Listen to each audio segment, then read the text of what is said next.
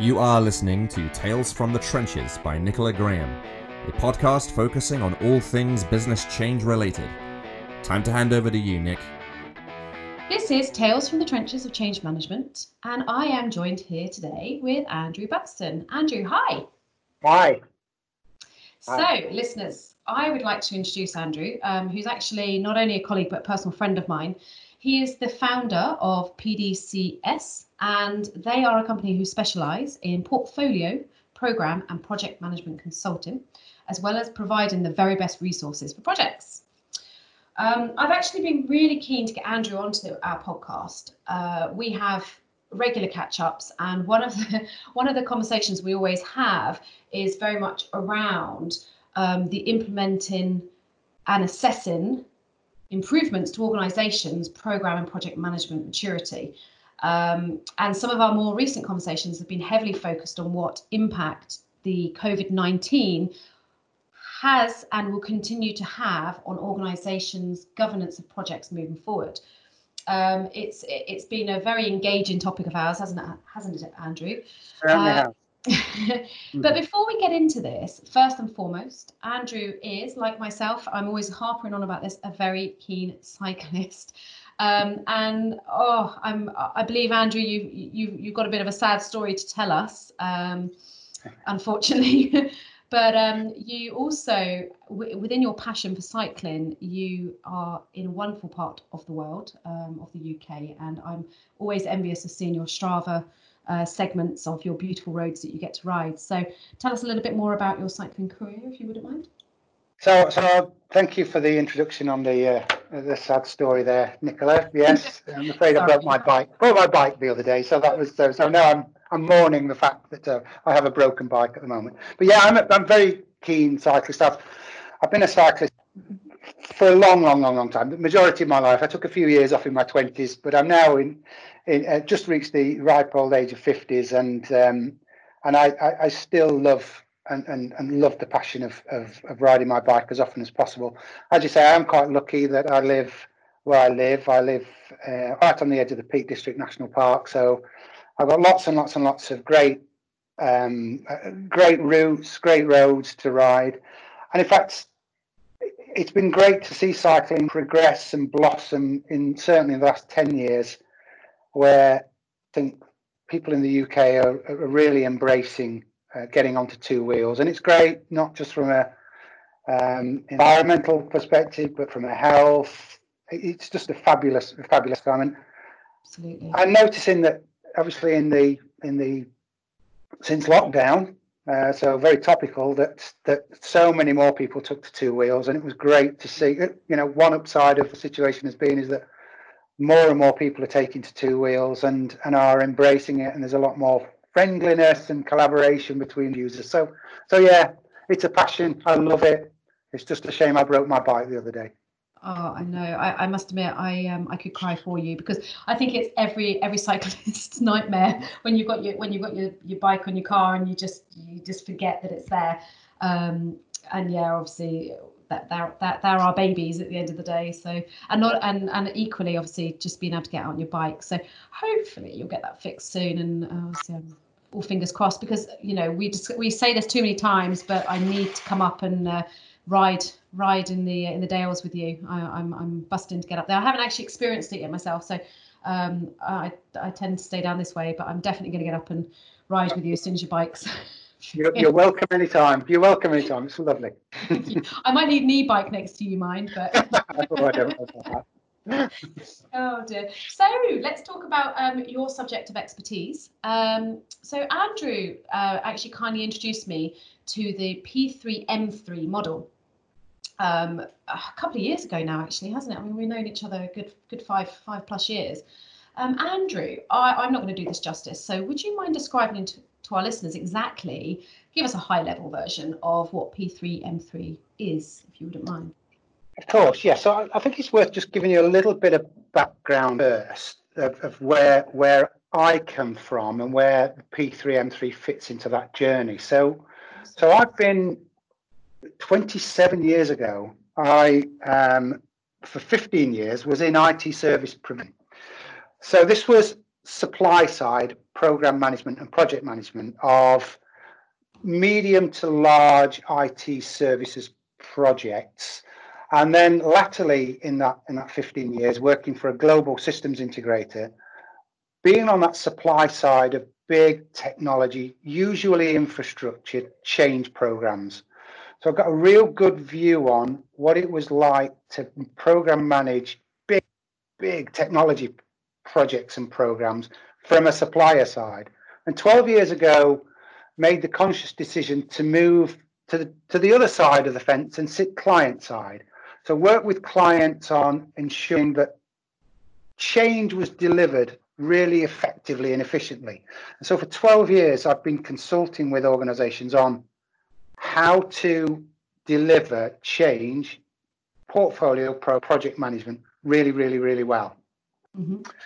About six or seven years ago, I came across P3M3. So just as a as a as a headline, P3M3 is it's a, a world-class maturity model developed by Axelos. So if you're not familiar with Axelos, Axelos are the same people that bought us ITIL. So in the world of IT, in service delivery management, you have the framework ITIL. P3M3 is the same thing, but for delivering excellence in portfolio program and project management. P3M3 stands for Portfolio Program and Project Management. Mm-hmm. So what it does, what P3M3 does, it measures an organization's capability with regards to how it delivers its the three Ps, the portfolio program and project. But P3M3 is unique because what it does, it looks at the whole system, not just at the processes. Lots of lots of organizations and consultancies will look at the three P processes. Quite right too. You need to look at those. But actually, P3M3 doesn't just look at processes, it looks at the whole system. And that measurement is expressed as a maturity. So we'll look at a current state of the maturity of the three P's against the whole system. And that system is processes, mm-hmm. of course, people, yep. the organization, very importantly, the organization and the technology itself. So you've got the processes to deliver, the people who are doing the delivery, whether they're internal or external, the organization's ability to deliver, importantly, receive and resource those projects, and the technology that under it. So P3M3 assesses all of those. So the baselining, what it does, um, it's, it, it gives you a current state assessment against those four areas. The benefits out of it is, and its focus areas are number one, always, is on cost management and cost savings. So, how do you deliver the project outputs and the program outcomes consistently, predictably, and within budget. So it does cost management and cost savings from the start throughout. And as a spin off from that, you will always get improved benefits delivery because P3M3 ensures that you are consistent mm-hmm. with the way that you deliver across the three areas. It improves the quality because you're doing the same thing in the same way each time you spin up a project or even a complex program. It's still adopting the same set of processes inevitably, when you're looking at something that improves quality, you're getting buy-in from people. And the buy-in from people, both internally and externally, so customers on internal providers and owners and external providers and owners, you inevitably improve customer satisfaction because by adopting the P3M3 framework, you are aligning the piece of work with the customers itself. You're no longer a bubble. I use this phrase a lot. You're no longer a bubble of, of change. You're now a much more inclusive model for change. So you're bringing in the stakeholders and the customers into the whole of the, the framework itself. And it provides plans for this thing called continual progression. For everybody who's familiar with ITIL, uh, and I will touch on it regularly now, ITIL has this thing called continual service improvement. So you will baseline where you are today. You'll go on a journey to a point which is appropriate for your organization for remediation or transformation of your processes, people, organization, and technology. But once you reach that point, you then look at what Axelos calls, P3M3 calls continual progression. So it's about continual improvement. You've got the baseline, you're at the right place, your blueprint and your operating model fit for purpose. How can we improve it? It's not about no longer about disruption. It's now about improvement. And, and, and P3M3 allows you to do that. So by focusing on the organization's um, maturity, um, not specific in initiatives. This is important. This is perhaps a difference with P3M3. An organization's maturity allows you to build consistent models. If you look at specific initiatives, oh, look at this program. It's wonderful. We did great things with this program. We delivered to time, cost, and budget. We brought great outcomes from the program. Um, but you can't do that consistently unless you build a framework to allow you to repeat it again and again and again. And P3M3 is, in essence, allows you to do that. Fantastic. And so, in your experience, then, um, you know, obviously, I'm putting my putting my um, business engagement hat on here. So, you walk into an organisation. Obviously, you'll look at their their maturity and their ability to apply P3M3. How, how, how, how does that look for you? So you walk into an organisation. Do you do an assessment or a health check on them to start? Like, how do you know where to start? Right. Well, that's, that's a very good question. And we use the P3M3 toolkit as a as a standard platform. So P3M3 provides us with a excuse me a framework model to baseline across the four areas I've mentioned: process, people, organization, and technology. So we will um, we will identify who the prime owners of, of all of those areas are across the business, and those could be in in in in operations, in in IT, in finance, and in HR, are the big four and we may touch other areas such as finance as well. But we will identify who the owners of, of, of, of and who are responsible for change within the organization.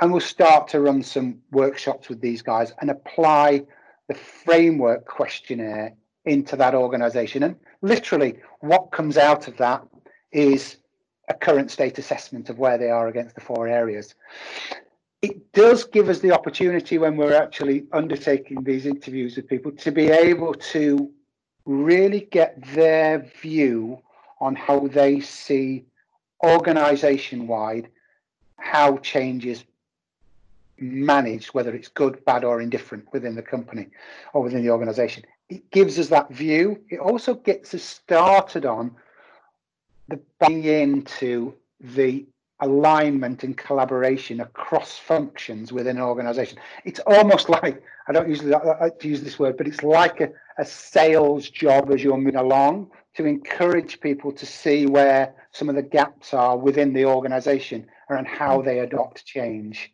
So it enables us to do that. And P3M3 allows us to do it. And the outcome of it is, so is, is literally a, this is a report of where you are right now. And mm. given the various different metrics that we use. It could sector, could be size, could be strategic direction, it could be geography. Um, and, and, currently, the current situation is also a, a, a key uh, contributor to that as well.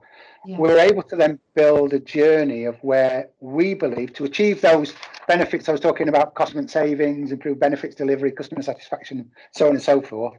It enables us to say, right, you are here on the P3M3 um, maturity model Mm-hmm. and to get where you need to be where perhaps more competition is out there so we'll use metrics from people like gartner etc to say right if you wish to receive this uh, uh, uh, uh improve your project delivery or delivery into this into this quadrant um, your peers are doing x able to then build the roadmap to get them to where we feel they should be or need to be without being too disruptive we don't want to go in and say, right, you're, you're here now, your processes are perhaps need some work, and we're going to get you to the most efficient, effective, compliant, secure, and aligned processes as possible. Because that could be too disruptive for an organization. So we we tend to get them to a point where we've improved it, we've seen clear benefits in mm-hmm. consistency and cost management, but we're not disrupting the organization too much.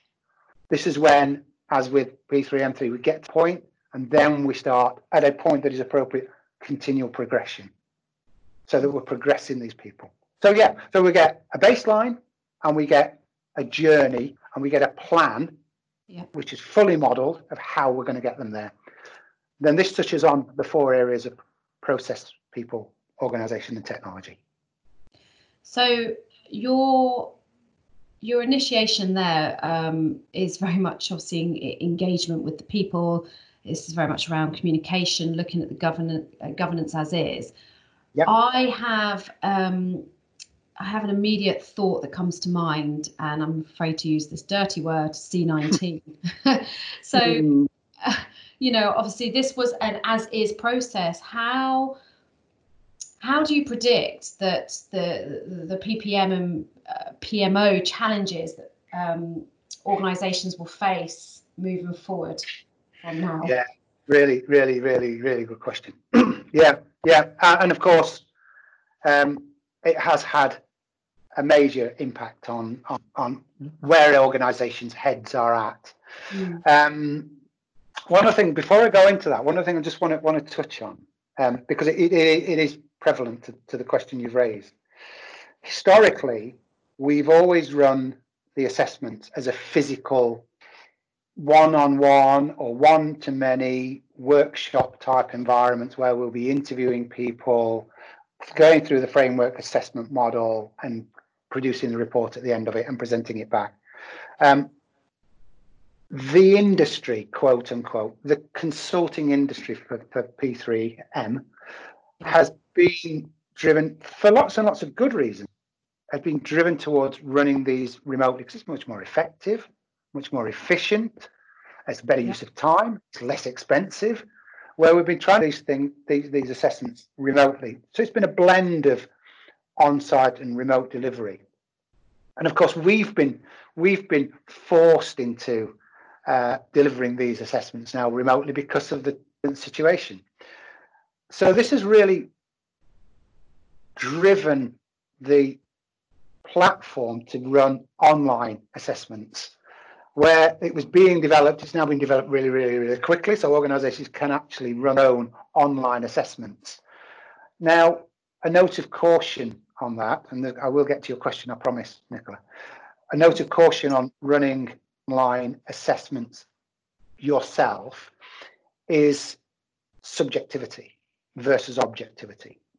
If mm-hmm. you run your own assessment of your own processes, people, technology, and an organization, um, it's your view. Um, you're not using a broader world experience to actually undertake the asset itself. So it's it's it's the online version is there, but you need to be conscious that you need to take that with a you know view that that you need to take that objectively rather than subjectively. So to, to your point, in predicting the challenges we've got, some of the challenges are, are not new to you or I since the since lockdown in March. Um, but specifically now that we are we have been post March, post COVID nineteen, post lockdown, yeah. um, we've been forced to work in a different way. So, so the, the, the, three or four areas I've seen that the challenges that we've got within the PPM, I call it PPM now rather than P3M. So PPM is the is the overarching program and project management module for delivering change.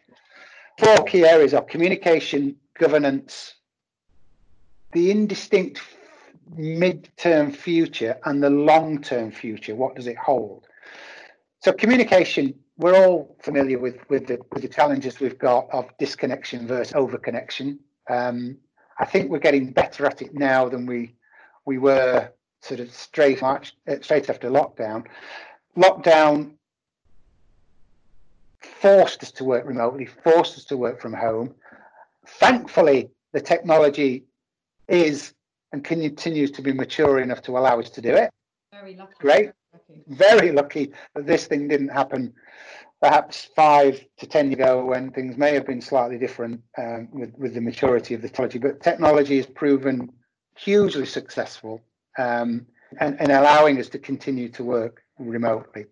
But we all know that disconnection versus overconnection problems, the work home life balance and diversions that we're getting Amazon knocking at the door, the cat wandering in front of the camera, all the usual diversions. You know, school we're in school holiday time, it's it's you know we get lots of diversions, and some of us, me included, are more easily diverted than others, shall we say?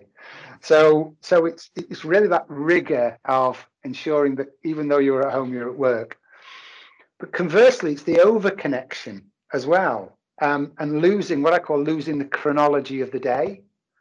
So before 19, we would get up, we would have our, we would see our kids, have our breakfast, commute to work, be in the office, commute home, see kids, go to bed, so on and so forth. Now we're up, we're in our office, we're connected, we're on, and we're working. So there's the we've got to get this balance of work, working from home, the benefits, but not getting this losing this discipline of chronology of the day and starting to suffer from Zoom or team fatigue because that that is prevalent, especially in a PPM world where it's complex. You know, some of these programs that that that PPM professionals are working on can be quite complicated and quite complex. And if we're not careful, some of these guys can find themselves fatigued by the real perceived pressure of always being connected, always being available in in in the in the into the program itself. So we just need to balance that and make sure we recognise that as a challenge for the PM professionals right now. That it's hard for them. They are custodians of the program and or the project, but we need to be conscious that it is a challenge for them as well. Having said that, I think we're more productive. I think people are more active working from home. I don't know how you find it. Um, I, th- I think I, sh- I think I found it quite challenging to start with, but you're right. I did I did get into a better routine, and I now have a really nice routine. Um, I I personally really really miss going to an office. That's that's a fact. And it was interesting what you were just saying about the PPM, um, and obviously being um, conscious conscious of how how much pressure they feel now from re- working remotely. I was having a conversation with somebody recently. You mentioned uh, Zoom fatigue, um, and I'm I'm one that has this. Interestingly, so so in project space, obviously, majority of the time that that a project team is spending in their day is with their colleagues and obviously conversing and communicating about the project and things like that. So they're on conference calls a lot, and um, I was reading this uh, this article the other day that was talking about that Zoom fatigue is actually a real uh, true effect because what happens is when you're in a in a physical room with with other people, you only look at one person that's talking at one time, and your your your mind is picking up all of the nuances um, of their facial expressions and features and things like that. So you're you're, you're focusing on one person, but on yeah. a Zoom call, you have nine faces, sometimes even more faces at one time, and your brain is having to actually pick up all of the different changes in those voices. So you you know it's it, it, it's really interesting that you said mentioned not only Zoom fatigue but also the, the stresses that causes on PPMs because actually that is their role. You know that they're, they're, on these yes. all day long. It's it has its own challenges. Um, no, you're right, and it brings me on to the, the, the, point on communication. One of the big big challenges I, I think is is is knowing and holding audience. So you've picked on it. Really, really good point there. Mm. That in a in a physical workshop environment, as a as a PPM resource, whatever level you may be, you need to have, as you say, that or we used to have that physical tap on the shoulder, that one to one or one to many physical relationship with people to ensure that things are done to keep the project on track. And it worked really, really, really well. And as PPM professionals, we've now learned to do things differently. And and and you're absolutely right. Knowing and holding the audience virtually is a real different technique than doing it physically. Um, seeing body language, looking at, uh, at, at facial expressions, is really hard on a screen of nine plus. In fact, just to give you a scenario note I've just made, um, uh, we, we, we're working on a, a, particular very, very, very complex change program with uh, which is using something called the Scaled Agile framework. Um, and we were on a um, um, release train uh, conference call with 120 people on a video, and it was just mind-blowingly difficult to to to get your hand all these people.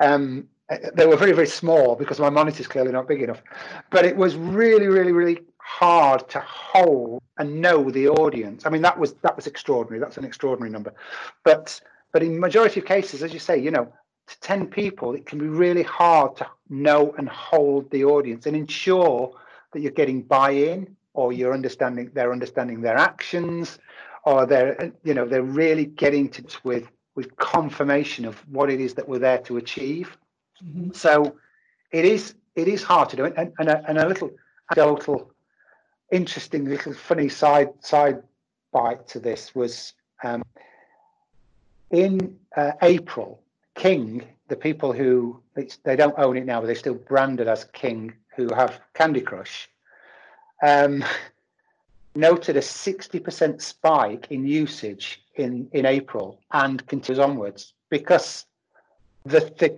the anecdotal feedback is that people on conference calls are easily diverted by their smartphone and find themselves and there are other games out there of course but maybe playing candy crush when they're not when they're not actually focusing on the call itself. Yeah. And it's because it's easily diverted to do so because you can't that can't happen in a in a physical environment but can happen on a virtual. So as PPM professionals, we've really got to learn new techniques in ensuring that we've got our audience audiences focus. And I think moving on from that, we need to be really, really good at summarizing the conversation or the meeting minute. Where before we would distribute minutes and we follow up minutes and make sure they were they their actions were completed. We've now got to summarize and continue to summarize and confirm with contributors, stakeholders, customers, product owners, so on and so forth, all the members, that they understand their actions and they're following their actions. And as PPM professionals, we've got to learn how to do that in a slightly different way. Absolutely. That's yeah. interesting. Um, so, um, yeah. Sorry, as carry on. No, I was going to say, the, the, so it's communication, governance. Uh, so it leads quite neatly onto governance as well, because yeah. um, governance is is we, we all knew in in in, in the in the program and project world, whether it's in PPM or PMO, uh, both, we know what we know. We absolutely knew the the, the the process of governance and what the benefits were and why we did it. But in this world now, with where we're in different fluid C19 world. Um, we need to understand what the role of governance is and how to make it more pragmatic and more agile, simple and clear.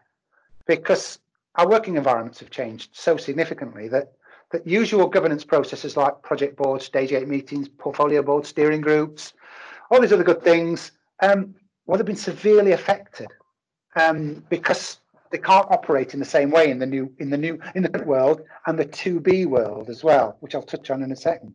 So we need to get really na- and good nail our governance process ensure we get these assurance updates as appropriate and i use that word really really appropriately appropriate as possible because i've seen organizations who've moved from their assurance updates from which could be a project board meeting, let's say, from a monthly, even to a weekly, even to a daily stand up, mm. which is fear of losing control of project by almost introducing a bureaucracy to ensure assure that the project is on track. So you've moved from something which is robust and fit for purpose to something that feels a little bit like we just need to check in and in and check in, and we're becoming less efficient by doing that. So it's really a balance between we've lost a little bit of the governance processes because of the current situation, but we don't want to go too far the other way and turn into a bureaucracy and get that balance right to ensure that the or assure that that, that the projects are on track doing what they should be doing. Does that make sense? It does, yeah. I'm just wondering how how an organisation could do that as the to be process though in the future of governance. well, that's um, set me up beautifully. Ah. Um, um, just one point before I go into that. Um, I think really important to note is that, and, and organizations are different. You know, organizations have been affected differently by, by C19. Um, some, some are doing particularly well, a lot are not doing particularly well, but all have got to change. Mm-hmm. And a lot of organizations, that change has been forced upon us and is therefore viewed as tactical change. So, tactical change that must happen quickly is happening. Lots of PPM resources who are available and not on furlough, for example, a point I'll touch on in a second, are focusing on tactical projects, getting the business into shape to survive C19. It's hugely important. Completely understand businesses need to survive where we are right now. So P resources are moving into tactical survival mode. We need to be prepared, so getting to your point, to able to get our organizations fit for for the bounce back when bounce back happens, because it will happen. So we need to be prepared that the foundations are in place for more strategic engagements as well. So this is where organizations have got the opportunity now to prepare using P3M3 uh, or P3O. P3O is the uh, Portfolio Program and Project Management Office framework. To prepare the blueprint and the new operating model for the new normal now so that it doesn't come as a surprise when we come through bounce, well, we get bounce back and organizations are not prepared. So now is the time to undertake the assessment, get yourself prepared for what the new world looks like. There will be areas that you don't know. Uh, you know, touched on the four points of communication governance, the indistinct midterm future and the long-term future. There will be points in the midterm and long-term future where you don't, as an organization, actually know what the new normal looks like, but you can prepare using the experience that external providers can give you to prepare you for getting your processes, getting your organization, and getting your people ready for what the operating model or the new normal will look like. So if I was if if I was a PMO that wanted to prepare for this or PPM that wanted to prepare for this, what would be my what would be my steps? to do, in order to do that? Should I start with um, an assessment on obviously my PMO PPM maturity, or even if I've already done that, should I look at a reassessment of that? How how should I do that? Yes, yes, and yes. So if you've already done it, then do it again because things have changed. Um, but yeah, the starting point is to undertake assessment. Um, don't don't swim blind. Use something that is proven and is world class like P3M3. There are other tools out there, but frankly, the ubiquitous framework model for portfolio program project excellence is P3M3. So use that tool to baseline where you are right now. Mm. Be pragmatic, understand where possible the direction of travel of the organization can be difficult, can be challenging, of course, but it gives you the point but you've got the time now. This is the this is the almost the, the, the dichotomy we have. We have the time now to undertake the assessment. Undertaking it gives you a starting point to build the blueprint. Now, using external advisors, consultants, practices, etc., will give you that external view, that broader knowledge, that mm-hmm. other organizational you know, experience of where, what you need to do and where you need to get to to have yourself fit for when you're ready for when bounce back happens. Um, and frankly, some of the some of the key takeaways I've I've seen is is is is the processes are there. We know what the processes, the governance are for PPM. But historically, when looking into an organization, when I've walked into organizations many times in, in the last 12 years, for example, when I said, Can you tell your program and project management processes are? The book comes off the shelf. And there it is, mm-hmm. starting at one and ending at a 101. There is the project processes. They're in this book, and you shall follow them page one, and you'll get to page 101, and you'll follow that process. For a lot of organizations, it worked. It was a framework model, it was a set of processes, a set of governance, and it worked. Mm. And I'm not saying that organizations should throw it out, no. But pragmatism, simplicity, and clarity are the watchwords um, now for for PPM. It's about in the new operating model, the new operating environment, building a blueprint or an operating model, which is which is scalable, agile, with a, both a small a and a big A, simple, simple and clear. Right. So it's not a matter of now just starting from page one and finishing on page 101 for every project. You know, some, some engagements um, don't need the level of rigor and mm. and governance that maybe we would have applied. And this is a lesson we've learned in in in, in from lockdown onwards is that mm. it's about pragmatism and, and, and flexibility and agility critically yeah, I mean, you've uh, you've you've got my my buy-in on that one. I, you know, I'm hearing simplicity, I'm hearing agile, I'm hearing new ways of working. Obviously, that's what what what we're all about here. And I think I think you you touched on a point there. You know, the old ways were one to 101 in a you know in a framework, but actually it's more of this hybrid view. But equally, looking from external eyes into a company, how they can make those changes, how they can work with external um, resources to help carve and shape a better governance moving forward, especially as you say in the, in the new world that we that, that we find ourselves in. Um, and, and and a question um, I, I, have around that again, you know, I'm always I'm always in the background background thinking thinking as a business change manager.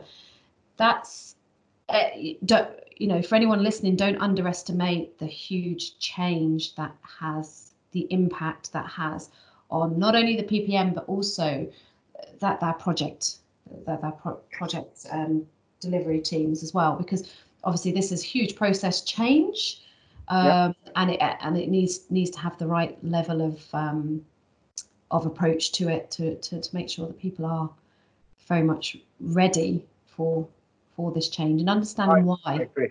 I completely agree. I completely agree with that Nicola. Just, just, just, you know, in what the future holds, for example, um, we need to look at what the impact of C19 has actually been, is is is being, and what it will be, um, and will an organisation fundamentally change because of the impact of, of C19, both economically and what the future strategy looks like?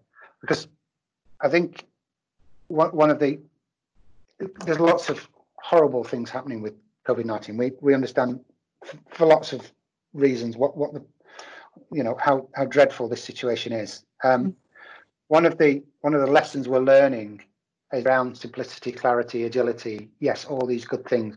We need to retain a good level of governance to ensure that we don't projects don't run away with themselves. But it's also you're absolutely right, bringing people along into what the new world looks like.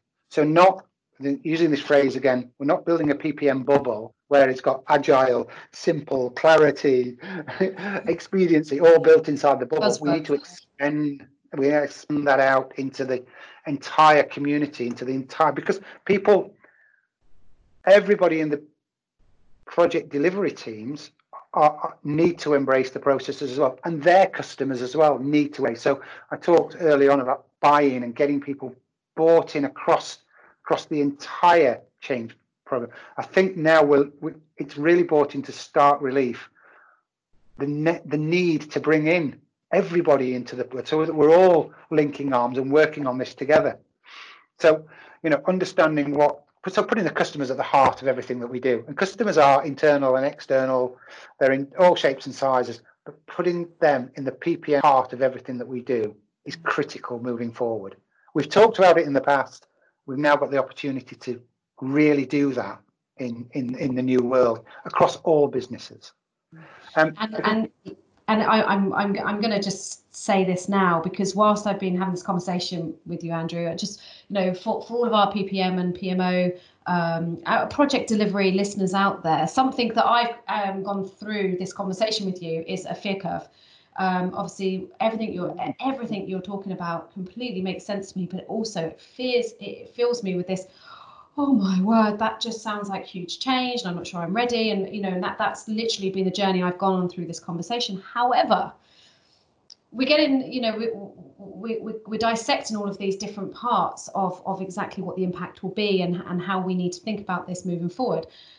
But it's really exciting times as well because this is almost like for me, it, it sounds to me like we can, we, COVID is given PMO this opportunity to evolve and become kind of leading the ways for project delivery teams in the new world. And you know, if if you've if if you're willing to embrace that as part of a PMO, you're going to make a massive change to project deliveries and you're going to actually help those teams naturally adapt to the new world Absolutely. ways.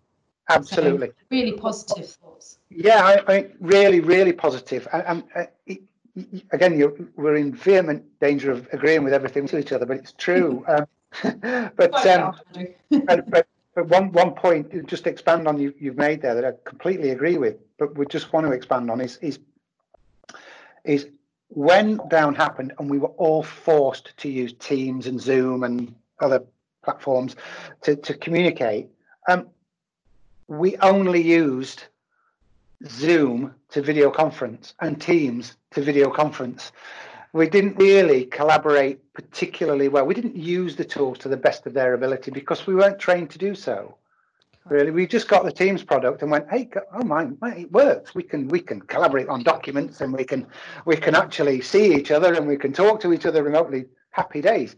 But there's so much more that could be done. You know in our world of business change let's say there's so much more that could be done if we tell people what could be done with it and we build that into the the, the organizational process um, so it's a matter of not just saying it's it's new world, it's new process, it's new this, but bringing training the people, bringing the people on, mentoring, coaching them, and getting them used to working in the new environment so that they embrace it as well. Yeah, so they're absolutely on board. Absolutely, absolutely, and it's that. It, what is it? What it is in it for me? I'm always harping on about that. But why? Yeah. Why are we doing this? And why? Why should I be part of it? Um, yeah. You know, so um, one of the things I just want to touch on um, that I haven't actually, and I, I, it's slightly, it's, it's it's very much core to this, but but it's not been touched on just yet. Is is I talk about the four areas of process, people, technology, uh, process, people, organization, and technology. The people side of it is a real, very now subject, of course, for for organizations. Um, there's a lot of uncertainty for people out there now. There's lots of bad news about um, uh, people, you know, being laid off. Lots of big numbers being talked about. What's going to happen post the, when the furlough scheme comes to an end in October? Um, uh, well, now is the time that organisations, I think, once they've started to think about what their operating model looks like, is the time to think about what their people look like as well. Um, it's you've got great people in your organizations typically, and now is the time to build and develop on those people. Mm-hmm. They could be furloughed right now, um, or they could be in doing tactical projects, or potentially in there doing strategic business change projects as well. But predominantly, the majority will be doing tactical or and or furloughed right now. So now is the time to be thinking about what building that really, really, really quality platform and foundation of your people within your PPM and PMO function. Getting it robust, getting it right, getting it that platform to build on. Organizations don't know what it's going to be like bounce back, post bounce back, don't mm. know what needs are going to be people wise. It's not a matter of just just going out and just either carving the people or building. A, a, it's about getting that foundation absolutely right, aligned to the blueprint and the operating model we're talking about. And then organizations can take a much more sophisticated approach to how they deliver their portfolio post COVID 19. Happy days post COVID 19. I like saying that. Um, oh, I like hearing it. Take a drink to that one. Um, and it's so we have our platform of core great people based in the organization. How do you build a flexible, interim, agile resourcing model to allow you to achieve the peaks and troughs? The phrase, the mantra I st- use with lots of our organizations is turn it on, turn it up, and turn it off. So it's not just a matter of saying, I'll build a team and then, oh my goodness, what am I going to do with this team? It's much more, companies have now got the ability to think about this more in a much more sophisticated way. Right, I can visualize my program of work is going peaks and troughs as they always are, and I can use, I can adopt or engage with individuals.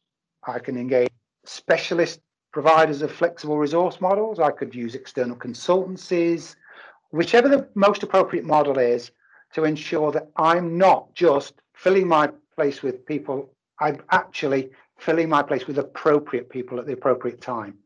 So optimizing how you deliver your change programs moving forward, it's a great time to actually think about getting that prepared right now. The foundation and get your agile model in place as well to ensure you're ready for when bounce back happens.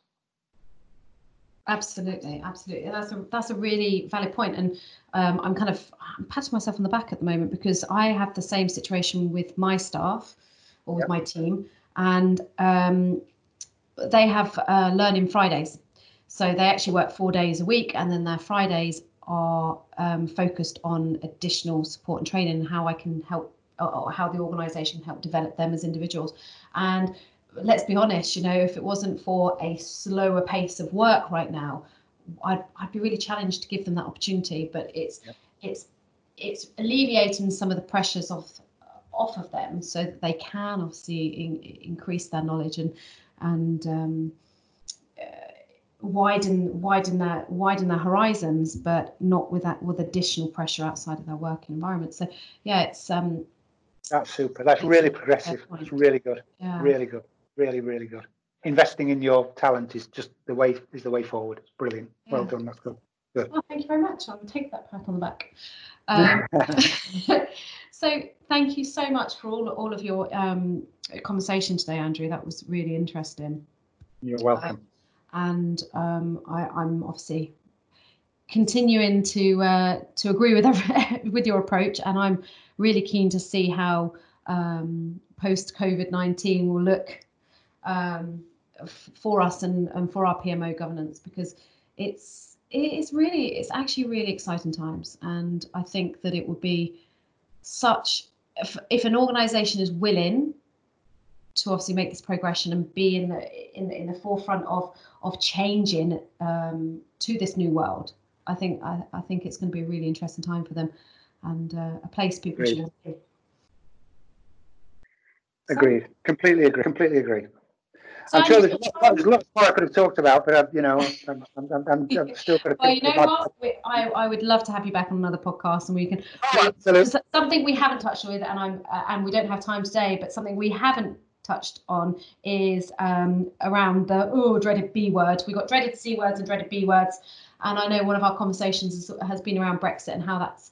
Um, yeah. impacting us and also the IR35 stuff. So, oh, yes. oh, my favourite subject yeah, but let's uh, let's let's agree to do another podcast on that because that's absolutely again the work you're doing on there is uh, with that is really interesting. Um, so if I'm an organisation, then I'm looking to want to obviously uh, improve and and change my processes for the for the new future, or if I'm looking for health assessments, etc. Obviously, I can come to external client um, consultants like yourself.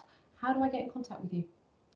So you can you can find me um, on LinkedIn uh, very easily. And uh, if you search on Andrew Buxton, which is B U X T O N, you'll find me on LinkedIn. Or you can email me directly. If you email me directly, that would uh, that find me very quickly, which is the same Andrew.buxton at PD, uh, Papa, Papa Delta hyphen CS, Charlie Sierra.co.uk. Perfect. Thank you very much. And I, I will make sure I put all of that information also into the blurb of this podcast. Brilliant. So, um, on that note, I'm sorry to bring it up again. Please don't cry, but I really hope that you get your bike fixed soon. So do I. and uh, thanks so much for your time today, listeners. I hope you've had it, um, found that really interesting as a podcast. Um, stay tuned for for more for more interviews coming your way very soon. Thanks so much, Andrew, today. Thanks, Nick. I wish you well. Yeah, bye. Bye bye.